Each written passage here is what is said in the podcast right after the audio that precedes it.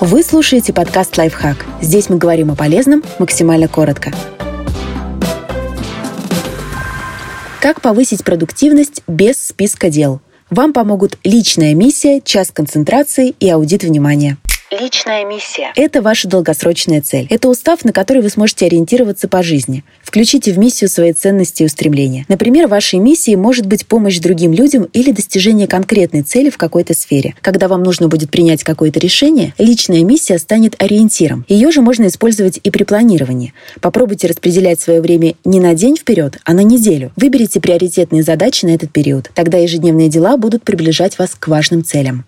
Аудит внимания. Разделите все задачи на две категории – с низким и высоким уровнем внимания. Выполняйте их в течение дня в зависимости от того, сколько у вас энергии. Например, в первой категории может быть разбор почты, а во второй – написание статьи или составление бюджетного прогноза. Подстраиваясь под свои уровни внимания и энергии, вы сделаете больше за меньший отрезок времени.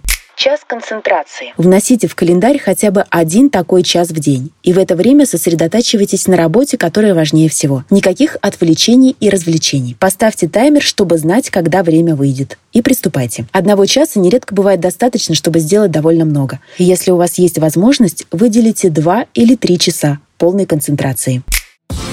Подписывайтесь на подкаст «Лайфхак» на всех удобных платформах. Ставьте ему лайки и звездочки. Оставляйте комментарии. Услышимся!